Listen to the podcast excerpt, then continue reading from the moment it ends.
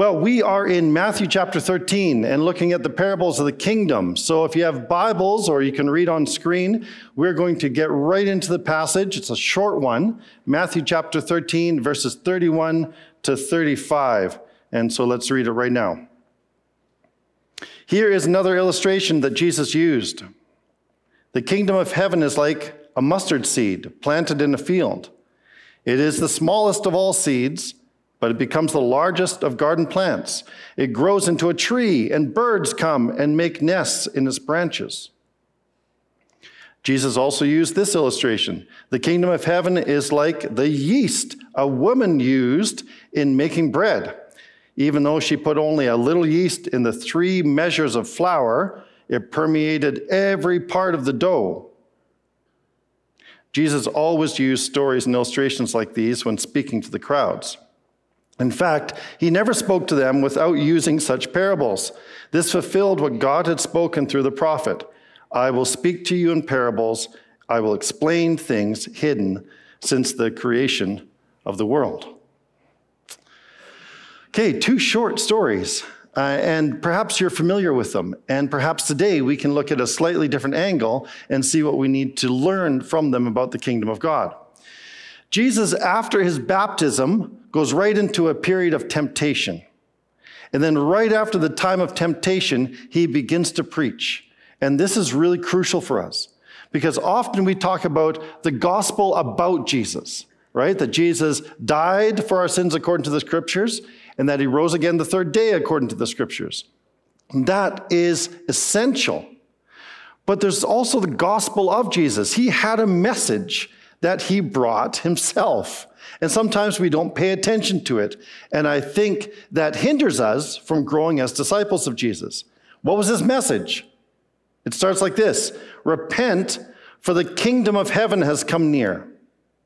His message, his good news, was about the kingdom, about the kingdom of God. And so that's what we're trying to unpack over these uh, few Sundays in the summer as we understand the message of Jesus. Remember that when we hear the word repent, instead of thinking of a giant club that's meant to turn you around, we think of the Greek understanding of repentance, which is having a change in your thinking. So let's change our thinking about the kingdom. And then the Hebrew understanding of repentance is a welcome home. Come home, return. And so we want to change our thinking and return to the Father and return to an understanding of the kingdom that Jesus gives us. And that's so important. So if we are to grow as followers of Jesus, and I hope you want to, I hope you still want to, if you want to grow as a follower of Jesus, we need to respond to this message of the kingdom and grow in our understanding and experience of the kingdom of God. Seek first the kingdom and his righteousness and its righteousness, and all these other things will be added to you. That's the key. And so we need to do it and do it more. Well, thankfully, we have lots of help when it comes to understanding the kingdom. Uh, it was a favorite subject of Jesus. And that's important. As you go through the Gospels, make a note of the subjects that Jesus spends a lot of time on. And then maybe make a note of the subjects that Jesus spends almost no time on. And then focus on the ones that he does spend time on, right? That's, that's the key to our understanding. What caught Jesus' attention? What did he want us to know? One of the things he spent a lot of time on was power and talking about power. And it's so important for us as individuals to understand that and as communities of faith to understand that. Because when we get it wrong, terrible things happen in the world. And so, this is part of what we're learning as we begin to understand what Jesus is saying about the kingdom of heaven. So Matthew 13 has these parables of the kingdom. And parables are more, like, I'm not sure I really like the translation in the NLT. It's more than just an illustration, it's more than just an earthly story that has a heavenly meaning. Parables are actually meant to get past our defenses. And we talked about this before how sometimes when Jesus told a parable, they wanted to kill him. So obviously, it was more than just a happy story. So we need to understand that. They're meant to get past our defenses, but they're also meant to destabilize our thinking so that we can learn the truth. Sometimes we need that Just a, a, little bit of a warning there's going to be a few motorcycle illustrations in this sermon today because we went for a nice ride yesterday and enjoyed it very much. Um, but when you're motorcycling, one of the things you've got to learn is you actually have to destabilize the motorcycle in order to lean into the corner. And it does feel like that. It feels like you're falling. And if you fight it, you'll go off the cliff or something like that. And so you kind of have to destabilize in order to change direction. And I think that's what Jesus does with parables. He's intentionally destabilizing our thinking. He's shaking us up so that he can change our direction. And if we don't get that, if we miss that, then we're going to go the wrong way when we start thinking about the kingdom. Because I think we think we understand the kingdom because it's a word that we're accustomed to. Maybe we don't use it in everyday language today. But many of us here, me included, are citizens of the United Kingdom, also citizen of Canada, but citizens of the United Kingdom. So when I lived there, I was subject to the laws of the kingdom. I benefited from the prosperity of the kingdom. I even cheered for some of the teams of the kingdom. I even waved the flag from time to time. I was almost conscripted to defend the kingdom. And so I assume that I know things about kingdom. So when I hear the word kingdom, I automatically infuse it with my own understanding. And that's where it's dangerous. The parables bring us enough surprise and confusion to reveal our ignorance about God's kingdom. And so we have to be careful that we don't take our understanding of earthly kingdom and automatically transfer it over to our understanding of God's kingdom. We realize that it's something different altogether. Here's my point, and I think it's really important. At least I do. Hopefully you do. Just because Jesus borrows the language of empire doesn't mean that he endorses the values of empire building. We have to understand that because I think we confuse it, we conflate it too often. We put it together. We take our understanding of kingdom in an earthly sense and we say, aha, that's what Jesus is talking about. And so we want to advance the gospel by force. We want to colonize the neighborhood. We want to, you know, conform people to our own image, which we believe is the image of God. And so we have to be really careful when we're talking about these things to understand that just because Jesus borrows the language of empire doesn't mean that he endorses the values of human empire. And we discover this as we get into the parables of the kingdom of God. We discover that the kingdom of God operates according to different values, that it has a vastly different life expectancy, right? And that it has a different point of origin. The kingdom of God is not of this world. And so, in some ways, we need to, as part of our discipleship process, deconstruct our understanding of God's kingdom, which is often based on human empire, and allow the Spirit of God to rebuild our thinking. We need to literally repent, to have a change of our thoughts, return, pardon me, return home to the values of the kingdom that Jesus is teaching us through his parables. Okay, another motorcycle illustration, which maybe you've heard before, but when I was a kid, and we were just in the Okanagan, so I was reflecting back and telling some stories which might have horrified my in laws a little bit. They hadn't heard them before, but anyway, there it is. Um, we were driving past Mount Boucherie. If you've ever been in the Okanagan and you're driving that area, there were no houses there when I was growing up. And in fact, we used to just ride dirt bikes around there. And I didn't have my own dirt bike, my mother would not allow it. But I had friends in low places. So, now, I'm not saying we had good dirt bikes or we rode them very well. They were all pieced together pieces. Uh, they were, they were not very good. And they were sometimes little 80s or sometimes even little 50s runabouts, and we'd, we'd ride them till we ran out of gas or set something on fire. And so that's what we did all around. And so when it came time in my early 20s, when I decided to get a legitimate license for a motorbike, I assumed I knew things about motorbikes. I assumed I knew how to ride. I assumed that when I got to the test, I would pass. I failed three times. Anybody want to go for a ride this afternoon? I can totally safe. I failed three times. Why? Because I went into that exam with assumptions that because I had ridden a motorcycle, I knew all about motorcycles. And I think sometimes when we come to the kingdom of God, because we have the language of kingdom, the language of authority, the language of government, we understand what it means to be a citizen in this place, then we make the mistake of trying to transfer those values over into the kingdom of God. And we fail the test. we don't pass. And so there's a relearning that needs to happen. So some of you I know have told me that you're in a, a season of deconstruction. Don't be afraid of that. Don't be shy about it either. Let's, let's work through that together. Uh, there's an invitation sometimes to question, even to have room for doubt. Doubt is not the opposite of faith. Fear is the opposite of faith. but don't be afraid of those times when maybe God is saying, I just challenge you to think again about certain things because he wants to disrupt us just enough to change our path. And that's so important that we go through that um, with confidence that people will surround us and still love us and that we will walk in the walk of the Spirit. The reality is that we've developed a lot of bad habits, just like I developed bad habits when I was riding dirt bikes around Mount Boucherie. And sometimes, as human beings, as we try and enter the kingdom of God, we need to shed some of those bad habits that we've learned from the world around us in order to fully inhabit the kingdom of God. It's like Martin Luther and Robert Farrar Capon has said, and I've mentioned it before the kingdom of God is all about left handed power. And if you're left handed, just think opposite handed power. It's all about left handed power. It's unfamiliar to us. We need to be retrained in it. Last week, I decided to restain our deck.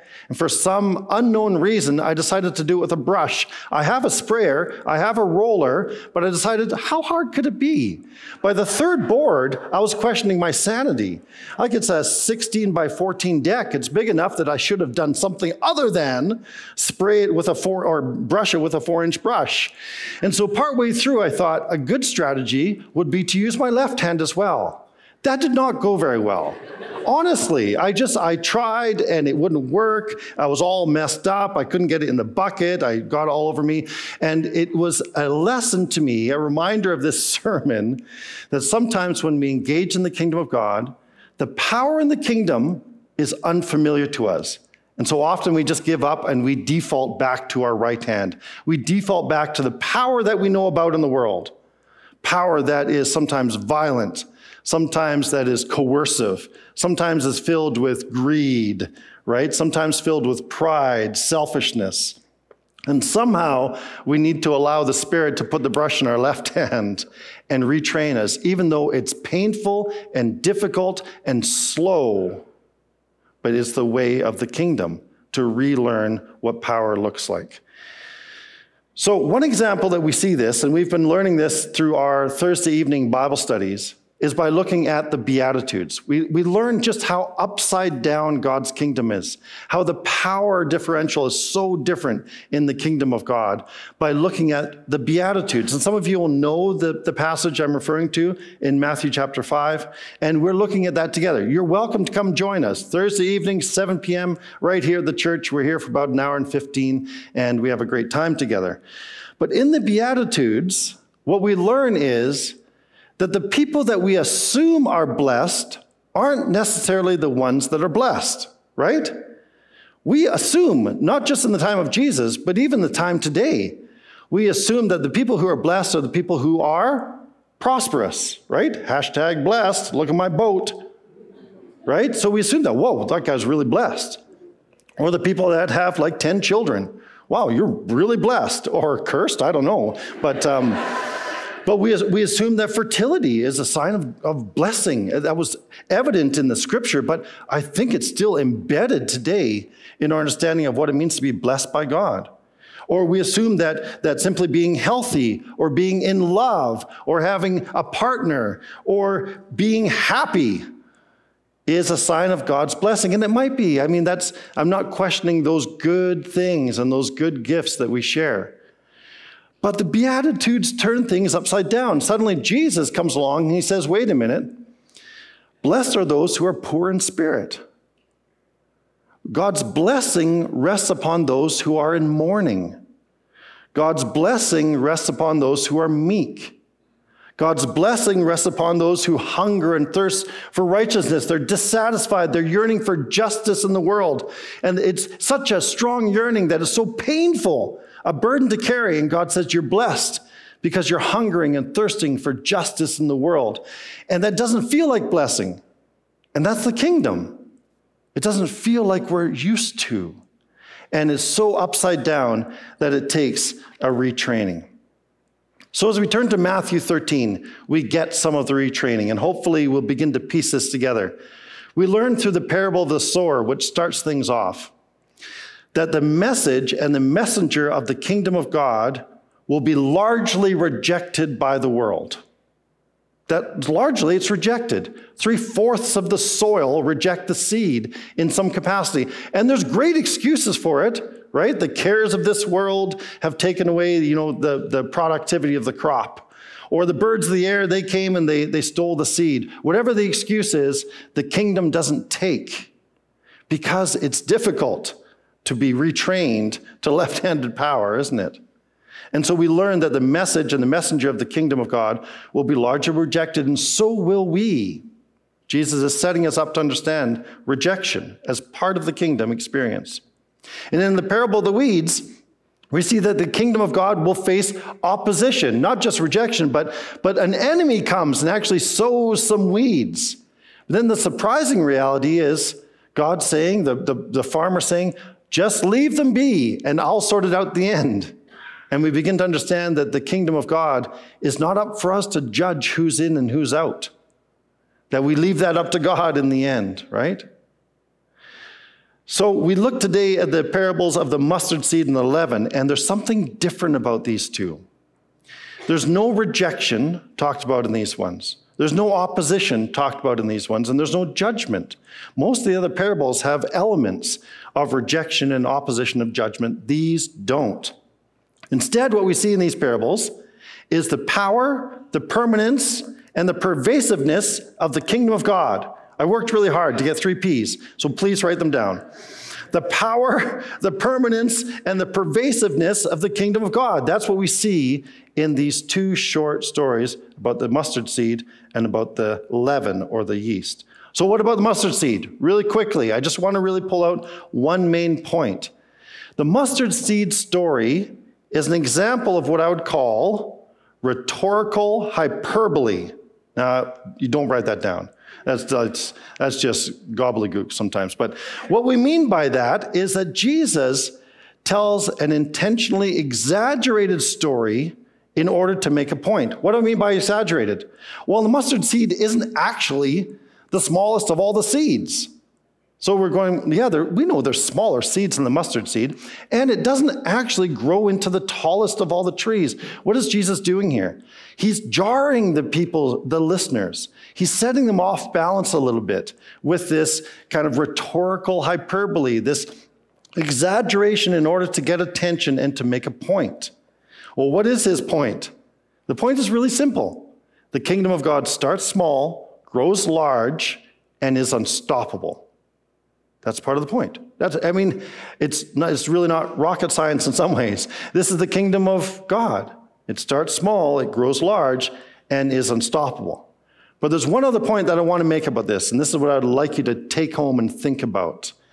Mustard seed, as an actual plant that grows uh, within the region where Jesus was teaching, it grows like a weed. And you have to be very careful if you decide, as Luke points out, to plant it in your actual garden, because it will take over. Once you plant it, it grows wild and it grows into a great bush. And suddenly, all you have in your garden is mustard. You're longing for some ketchup or relish, but there's no ketchup seeds. Tomatoes, I guess. But, but there's mustard everywhere. And, and my point is this I think part of the, the story of the mustard seed is to teach us that the kingdom of God cannot be contained, it can't be fenced in. The kingdom of God is far bigger and grows in a more unruly fashion than any of us would care to admit or would like, because we are the kind of people that like to be in control.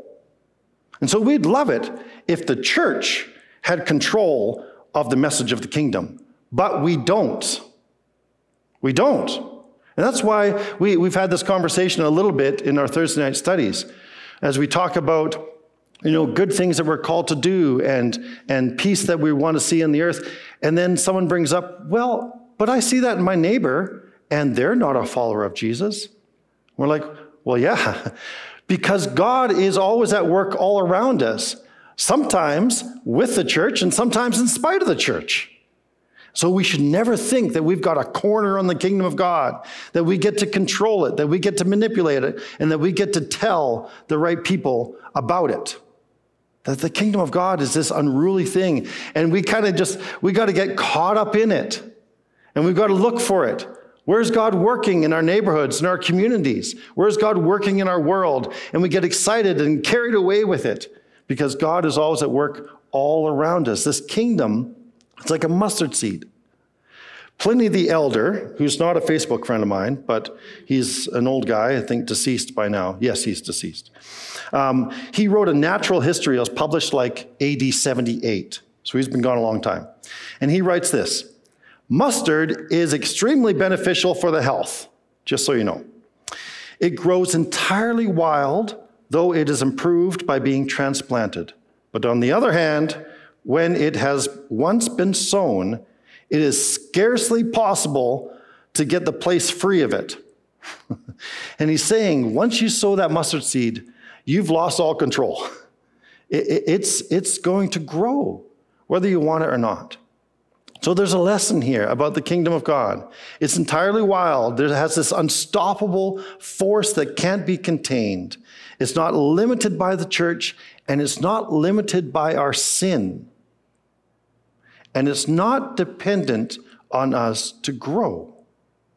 That might come as a bit of a letdown because I know I grew up with a great amount of guilt of having to get out there and grow the kingdom of God.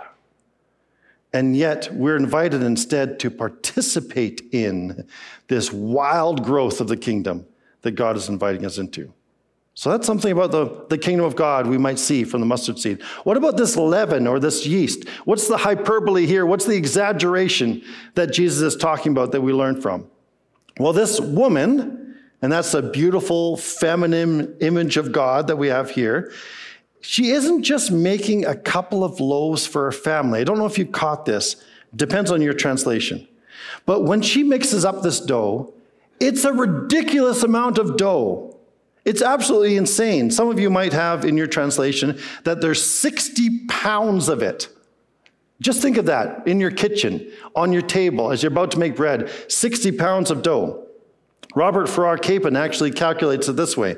He said there's three measures is a bushel of flour. That's 128 cups or 16 five pound bags. And when you add the 42 cups of water that you need for it, you've got 101 pounds of dough. That's what he calculates it to. This is ridiculous. The disciples are thinking, what kind of woman is this? Who is she baking for? This is a ridiculous amount of dough. And Jesus says, just a little bit of leaven, and that's all you need to leaven, to rise the whole amount, this ridiculous, massive lump of plain, ordinary dough. I think he's talking about us. I think he's talking about the world, right? Uh, nothing is, this isn't artisan bread. This isn't craft bakery. This isn't individual loaves. This is just ordinary masses and Jesus is saying, the kingdom of heaven, the kingdom of God, is just like a little bit of leaven that you need to transform the whole lump, the whole massive lump of dough. The kingdom of God starts small, grows large, and is unstoppable. And here's the interesting thing about leaven or a leavening agent, whether it's yeast or whatever you use to leaven the dough, once you add it, it can't be removed. There's no going back. There's no stopping it. It can't be undone. So, in these parables of power, permanence, and pervasiveness, remember our three P's of the kingdom of God, we learn that the kingdom starts small, grows large, and can't be contained or undone. That's important for us. Well, what's our response? Well, these are interesting parables because Jesus doesn't call for a response. In fact, we, we seem very passive in this whole parable. There, there's nothing for us to do, and we like to do things because, again, it puts us in control. But instead, I think the response to these parables is, I mentioned it before, patience and trust. Let the dough rise. Let the leaven do its work. Let the unruly weed of mustard just grow crazy, right? It requires patience. And sometimes this is hard. In our world, when we're saying, God, set things right, and God says, I'm working on it, but be patient. Trust me. I'm working this out in my time but also in our lives. I don't know about you, but when I hear about the kingdom of God and the fruit of the Spirit, and I hear about the Beatitudes, and I, I look at that and I measure it against my life, and I'm, I'm like, I am nowhere near that standard. And sometimes I get discouraged, honestly, as I think about where I, I think I should be in my walk of faith and my trust in God and my witness to my neighbors. And, and I wonder, is God even working at, in me at all? And then I go back to the mustard seed and the leaven, and I hear God saying, Be patient. God isn't finished with me yet. You know the old cheesy slogan. It's true. God isn't finished with us. And not only should I extend that patience to God's work within my life, but maybe we need to extend that patience to one another. To be patient with one another when we make mistakes, when we mess up, when we don't add up to where we want to be and we exercise patient love even with one another. Philippians 1 and verse 6 says this I am certain, and maybe this is just a promise to those who may be struggling a little bit like I am about measuring up to where I think I should be. Philippians says this I am certain that God, who began the good work within you, who planted that leaven, who planted that seed, will continue his work until it is finally finished on the day when Christ Jesus returns. That's the nature of the kingdom of God in our world. And that's the nature of the kingdom of God, which is not only in our world, but Jesus says is within you as well. Let's pray together. Father, thank you that you have begun a good work within your world. Help us to recognize it wherever we see it, and help us with enthusiasm to jump on board. May we be co workers together with your Son in the power of your Spirit to see our communities, our neighborhoods, our families, and our own lives transformed by the message of your kingdom. Father, I pray for encouragement today for those who face discouragement as we walk along this road and help us and teach us your path. We pray in Jesus' name. Amen.